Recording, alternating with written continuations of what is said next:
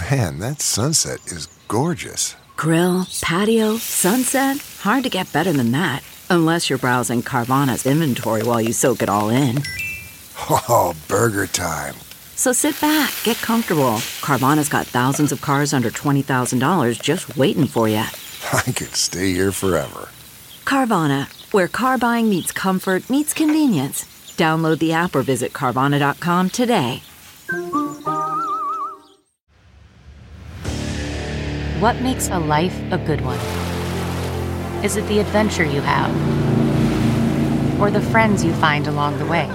Maybe it's pursuing your passion while striving to protect, defend, and save what you believe in every single day. So, what makes a life a good one? In the Coast Guard, we think it's all of the above and more, but you'll have to find out for yourself. Visit gocoastguard.com to learn more.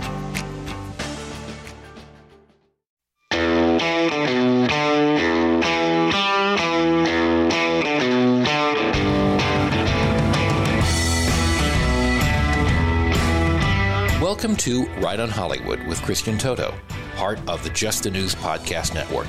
Sick of media bias infecting film reviews? Furious that too many stars insult your views? Right on Hollywood has your back. Christian is an award winning journalist, movie critic, and founder of HollywoodInToto.com, the right take on entertainment. Now, here's your host, Christian Toto. Welcome to Right on Hollywood, a proud member of the Just the News Podcast Network. This week's show is brought to you by the 94th Academy Awards broadcast. If you take a shot every time a star virtue signals, you might hate the show just a little bit less. Well, Saturday Night Live finally did it. The sketch show, which went from left leaning to the full Colbert, you never go to the full Colbert, cranked out a sketch that didn't pack the usual pandemic talking points. In fact, it did the opposite. Now, I feel a little silly deconstructing a comedy sketch. It's kind of what our friends on the left often do, where they take a comedy routine or even a joke and they x ray it to death, leaving behind nothing but outrage, of course. Now, if you have to explain a joke, you're already in trouble, but I, I don't want to do that. This is going to be a different analysis. I'm not outraged at the sketch in question, I'm really fascinated by it. Now, we meet three couples who are having a dinner at a restaurant. We don't know anything about them except they're friends, but we're about to learn a lot more. One of the group members is still wearing a mask as the sketch opens, and another of his friends says, Hey, you know, you don't have to wear that anymore. It's not necessary. Well, that sparks a whole series of oh so awkward reveals and confessions about the pandemic, each followed by hushed warnings and frantic whispers about saying too much. Why? Well, because COVID truths to the left are like garlic to vampires, apparently. Of course, I will start because, um, for instance, while I am so personally relieved that I'm vaccinated, Careful. I, ju- I sometimes wonder if um, if other people who are hesitant, careful, might not have like a valid, What? not valid, but but understandable. Not tonight. Help me. I think what she means is maybe sometimes we are a little overzealous when we condemn. Oh no. I just think that if people are actually losing their jobs, Oh no. Careful, girl. The diners are suggesting that the mask mandates maybe they didn't work as well as advertised. Same thing could be true for those vaccine ma- uh, mandates that they put in place. Now, the show's cast, which is typically pretty sharp, I mean, I don't agree with the show's politics, but I have to say these are professionals. Kind of feel like they bungled this sketch. They played too broadly, like they're amateurs who got called up for the show out of the blue, and they really didn't deserve the recommendation. Now, just put that aside, though. The sketch is in question it really kind of shows the left, and Saturday Night Live is the left in 2022, processing the fact that we were maybe a little misled about the pandemic. It's funny, after I watched it, I immediately emailed a buddy of mine, and I said to him, This felt more like therapy than comedy. And, and I stand by that thinking back on it. And why does this all matter? I mean, just one sketch. You know, who cares? You know, how many people saw it? Over a million on YouTube, and maybe quite a bit more on the show itself. But Remember when Jon Stewart came out on The Late Show of all places and said, you know what, that lab leak theory, it sounds pretty credible when you think about it. And that was the stuff of conspiracy fever dreams for quite some time. At least that's what big tech told us. That's what a lot of media outlets told us. And of course, a certain Dr. Fauci said the same as well. And yet, after Stewart said it and said it in such plain language, we could really start to talk about that as a possible source of COVID 19. Now, I want to mention that specific thing is not my thought. I saw it on Twitter, but the person who posted it was absolutely right. So I want to give that person credit. I don't, I don't she had one of those kind of crazy Twitter names that wasn't really coherent. So sorry about that, but she was right. It is her thought, not mine, but I did want to mention it. Now, obviously, SNL is part of the media machine, and they demanded that we obey the state at every turn when it came to the pandemic. Don't question the New York Times. Mask up always vaccine mandates will crush COVID. Don't you say anything opposite of that. It just wasn't, wasn't all true, though, at least not the way we were told. And anyone who tried to have a healthy debate on the subject, well, they were cast out of polite society, if not big tech. You know what happened on social media. It's all packed into this five minute sketch. And I think it's a, a wonder of efficiency, if nothing else. I didn't really laugh at it, but I was really intrigued by it. It also showed the casual cruelty of, of some segments of the left. At one point, one of the diners says, I kind of want all those unvaccinated people to get COVID. And of course, is he condemned for saying that? No, kind of smiles. No shocked looks there. Very revealing. Now, the show's lack of ideological uh, diversity, it's been apparent for quite some time. It's stunning. It's on display week after week. That's why they mostly ignore President Joe Biden. Remember when shows used to make fun of the president? Not so much on Saturday Night Live. That's kind of old news. And of course, that particular path to comedy has crushed the show's legacy. This was a show that made fun of Clinton and Bush and Reagan and Carter, you name it, they made fun of it. That's no longer the case. And they, they throw a few jabs once in a while, but it's night and day compared to what they how they handle a Republican leader as opposed to a Democratic leader. So I also thought about the sketch in question. I thought, how did it make the air? What was the conversation behind the scenes about it? Now, John Mulaney was in it. He was hosting that particular episode over the weekend. Did he have a hand in the writing? Was he part of the reason why it exists in the first place? I don't know. And I also wonder do the writers really understand what the sketch is saying about the culture, about the media, about the show? Uh, it's all a mystery. We can't get behind the scenes, but the sketch's very existence tells me that maybe we're at a turning point of sorts. It's not necessarily a funny turning point, but it's one we should all welcome with open arms. You're listening to my dad's podcast. He cried like a baby watching Snoopy come home. Okay, picture this. It's Friday afternoon when a thought hits you. I can spend another weekend doing the same old whatever, or I can hop into my all new Hyundai Santa Fe and hit the road. With available H-Track all-wheel drive and three-row seating, my whole family can head deep into the wild. Conquer the weekend in the all-new Hyundai Santa Fe. Visit HyundaiUSA.com or call 562 for more details. Hyundai, there's joy in every journey. This week's Toto's Take is Slasher. I have to say, I'm a big horror guy, but I didn't even know this, this show existed until recently. It's a horror anthology series. Think about like American Horror Story little less pretentious, at least what I can tell. And uh, I'm four episodes into season one. There are four seasons in all. This was a Canadian series that's now on Netflix, but I've seen enough to really enjoy it and recommend it. Now, the first season feels like a mix of Scream, a dash of Silence of the Lambs, and just your average horror story. We follow a young woman. She returns to the place where her parents were murdered by a mass villain called the Executioner decades ago. She wants to start a new life with her new boyfriend in her old home. It's kind of a weird choice, but got to set these horror stories in motion. Uh, now, you don't get those meta jokes like you get in Scream. It's really kind of a simple, straightforward story.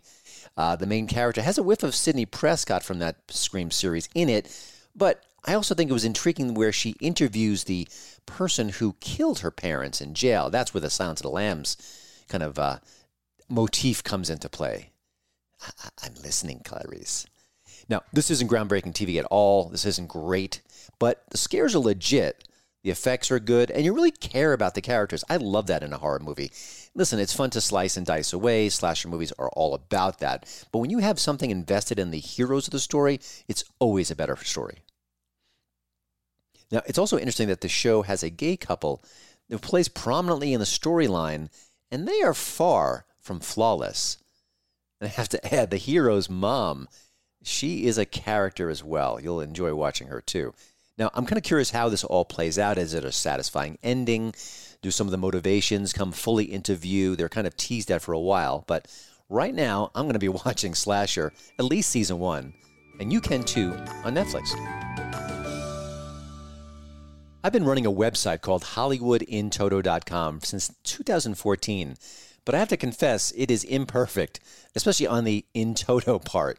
I don't have a lot of content about music. You know, over the years I've kept up to speed on all the latest movies. I think I'm pretty solid there. I've done a decent job of doing the same with TV shows. There are so many, it's hard to really kind of capture them all, watch them all, but I'm aware of most of them and I watch as much as I can, so I feel comfortable there. But when it comes to music, it's it's an obvious weak spot for me. But I know a good song when I hear it, and I enjoy music tremendously in my private life. And I've recently heard not one but two really good protest songs. And I want to share them with you. Here's the first one.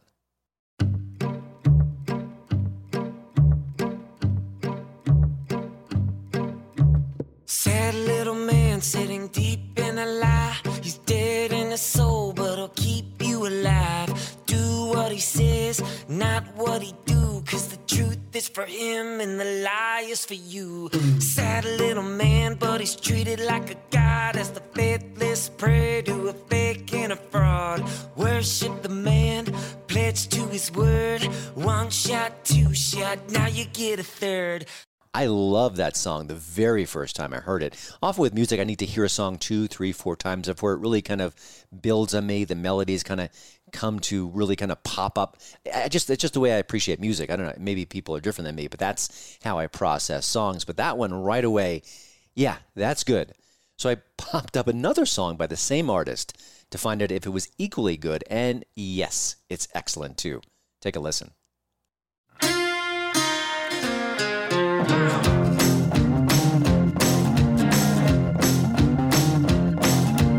Everybody head down, pick yourself a pronoun. Join the resistance on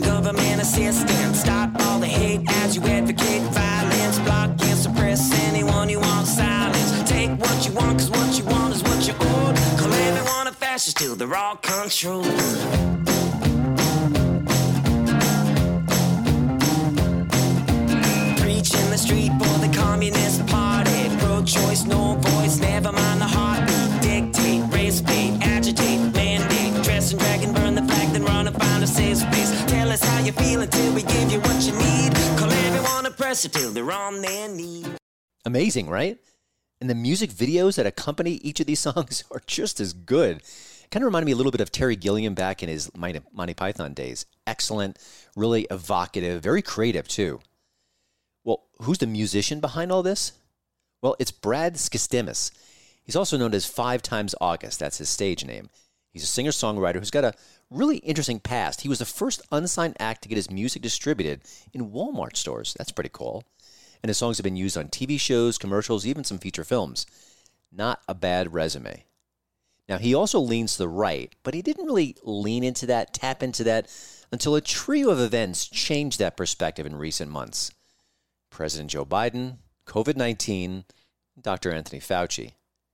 Naturally, I couldn't wait to learn more about his story, how big tech was trying to suppress his music, and so much more. So I'm glad we had a chance to talk.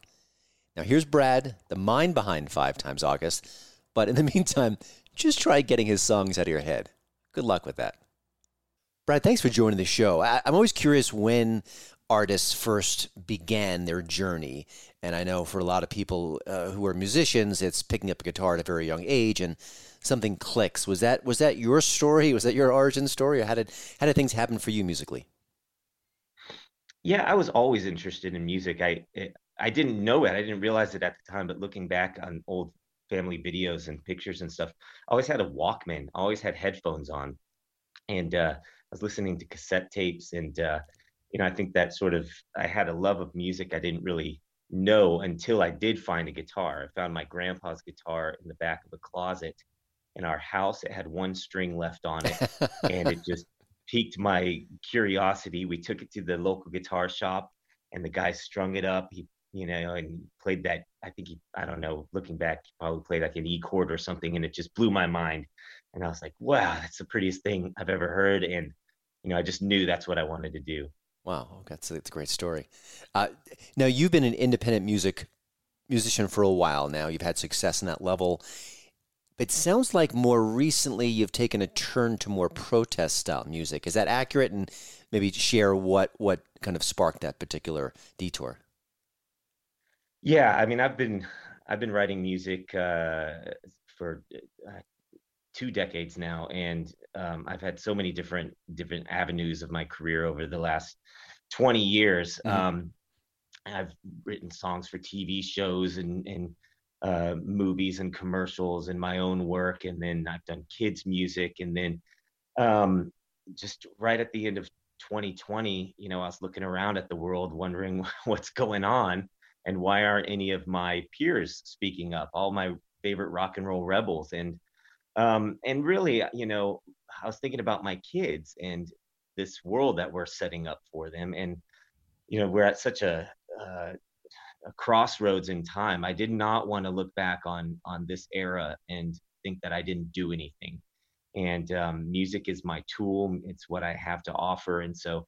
Um, you know, I started releasing these these songs, sort of speaking up um, about what was important to me, and um, yeah, it's been quite a journey the last year, um, seeing how that's affected my career and my relationships in the industry. Um, but on the other side of that, it's it's been well worth the uh, worth the fight. Well, I guess the natural question is how has it impacted your career and your relationships and within the music industry?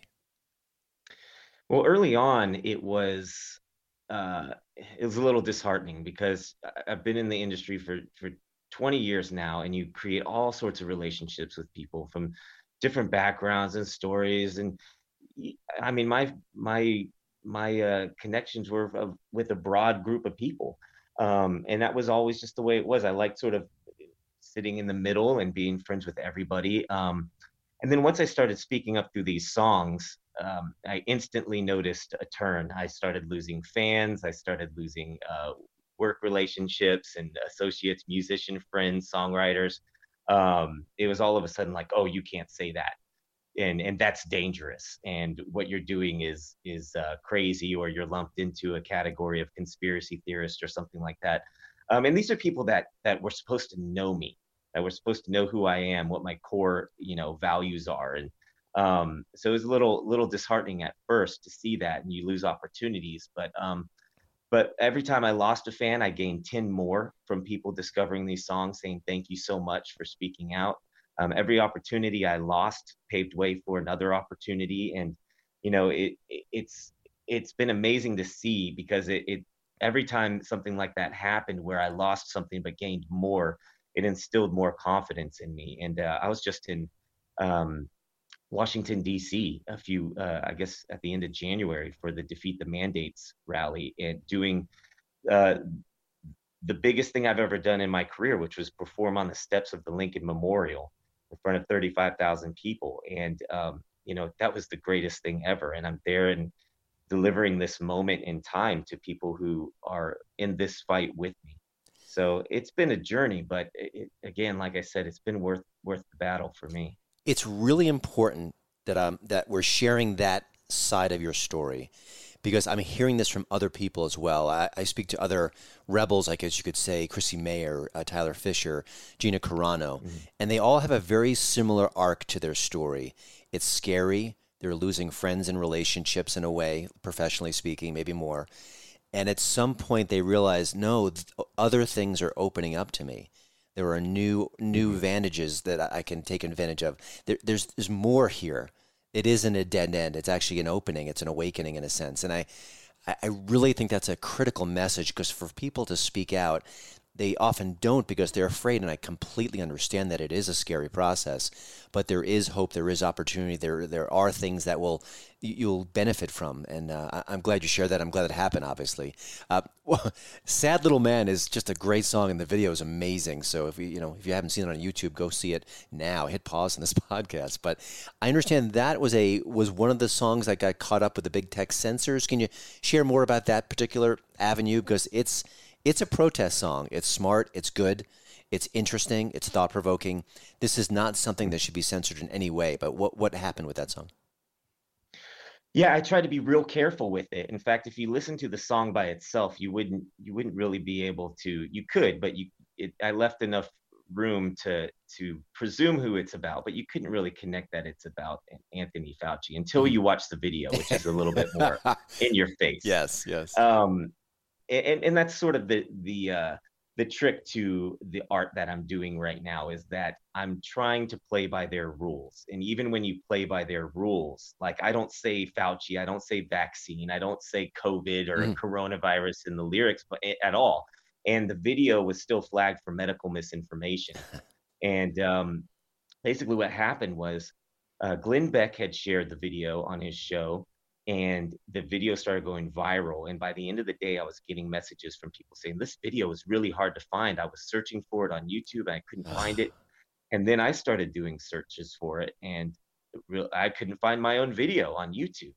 And so i did a test and i uploaded a, another video of me just performing the song mm. by itself by, by myself from a stream that i had done the, the night before and I put the same title in the video, and, and sure enough, it just popped up right away in the search results. Um, so I knew that they were messing with it, and um, I have had a lot of back and forth with uh, YouTube creator support on Twitter, um, through their through their chat, through email, and my one question has been like what's the medical misinformation? Let's hear it you know you guys yeah. you guys are making the rules. Let's hear what the medical misinformation is. And i have not gotten one clear answer from them on what the medical misinformation is. I've pushed them i've asked them i've sat on chat for 30 minutes talking to probably a robot or something like that but they're just like we can't give you any more yeah. information. Um, so it's been interesting to see and they've attacked some of my other videos for ridiculous reasons and um, it, it is funny to be sitting in the middle of this because for creating music for 20 years and then you sort of hear about people prior, prior to me speaking out through my music you hear about people being shadow banned and mm-hmm. uh, censored and stuff and then and then all of a sudden it's happening to you and i soon after i released uh, sad little man and had that controversy uh, wikipedia deleted my page of all things and it's been up there for 15 years and all of a sudden it's taking up prime real estate on Wikipedia that they've got to remove it.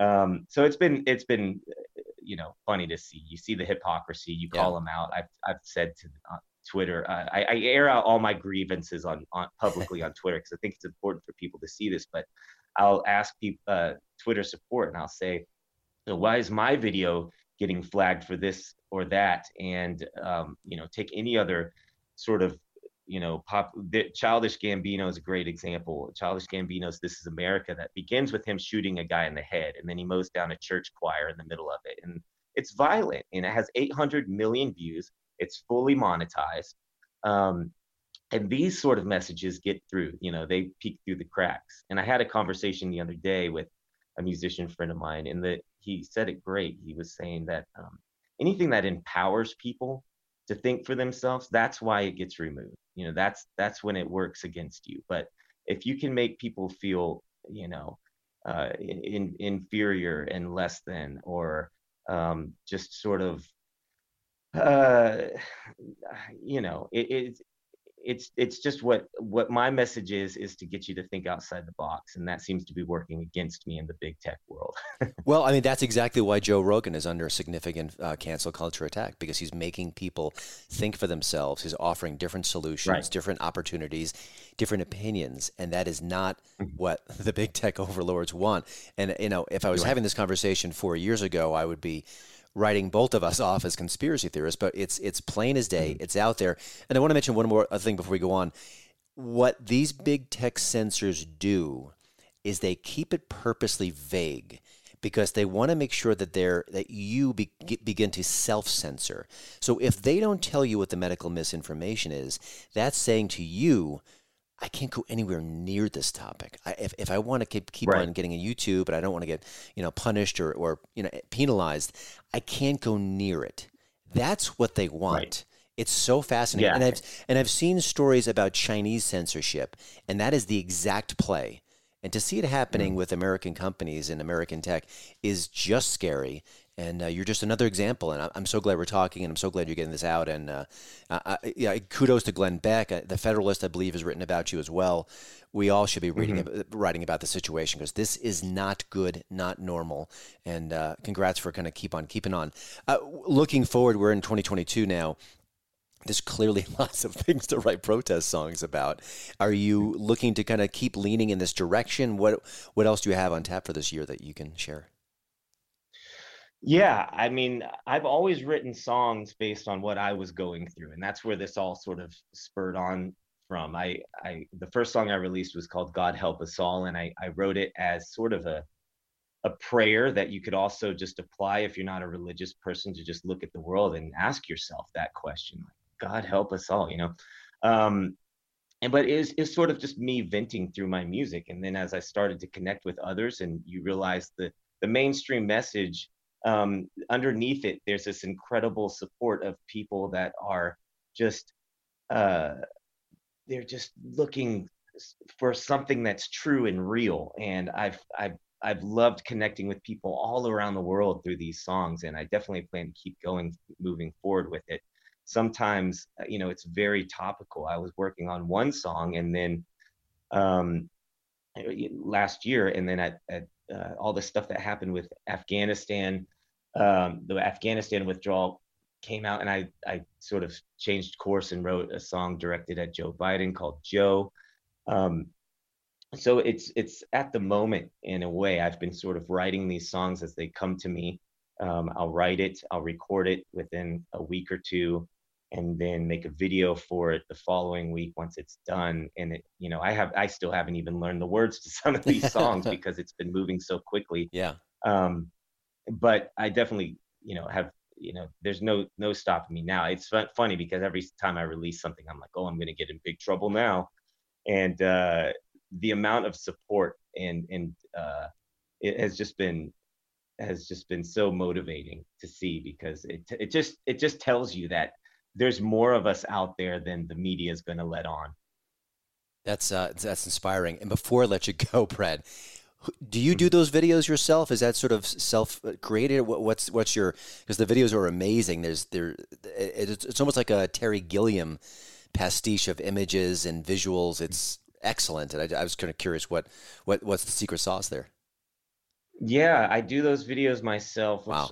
I like I like doing the videos myself because they're an extension of of my own message. Um, but I, I taught myself to do that. I didn't really know how to do animation. I actually the the funny thing is I was doing animations like that for a kids project I was doing prior to the pandemic, and I had taught myself this sort of cut and paste uh, style. It's very crafty looking, two dimensional stuff. Um, I taught myself that that style, um, not really knowing how to do it Mhm. back in 2018 for for kids music, teaching you kindness and um, gratitude and these character building songs that I was doing. And uh, so it's it's funny that I was I had to learn to do this these animations through that style um, for th- that message to come out on the other end, speaking out, you know, with these protest songs. Um, but um, yeah, I do all those myself, and and it's a self-taught thing. I don't know if I'm doing it the the traditional way or or the most conducive way, but I'm doing it. so You are, and it's you know you have to just sort of teach yourself these things sometimes. Exactly. That that's even more amazing. I just to figure you had a, a crack team at your disposal, but all self-grown. wish, I wish I did. Well, Brad, thank you Yeah. so much for joining Right on Hollywood. Of course, please go to 5timesaugust.com for more information about Brad, his music, his YouTube channel, and subscribe to that YouTube channel. It is outrageously good. And it's not just the music, it's, it's the visuals too. It's a one two punch there. So, uh, Brad, thanks for being courageous. Thanks for taking a stand and uh, keep up the great work. Well, thank you very much.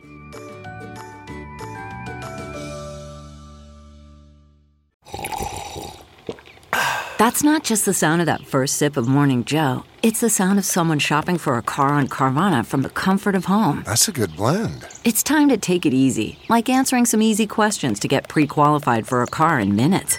Talk about starting the morning right. Just like customizing your terms so your car fits your budget. Mm-mm-mm. Visit Carvana.com or download the app to experience car shopping the way it should be convenient, comfortable. Ah. Thank you, thank you for listening to Right on Hollywood, part of the Just the News podcasting family. My new book, Virtue Bombs How Hollywood Got Woke and Lost Its Soul, is available now, Amazon or any other place you get books. A real big thank you, by the way, to comedian Derek Richards. We had a great conversation recently. You can check it out on his podcast, A Drink with Derek. Great show. And for all the kind comments I've been getting in recent weeks on Twitter, Facebook, all different social media outlets, as my dad would often say, my heart is full. So let's keep that brand of kindness flowing, at least until the next episode. Baby steps, as Bill Murray once told us. Baby steps. Thanks for listening to the Right on Hollywood podcast, part of the Just the News Network. We'd love to hear from you about the show. You can email Christian at HollywoodInToto.com. And please don't forget to rate and review us at Apple Podcasts. Five star reviews make our day. But just speak from the heart. Free speech matters more than ever.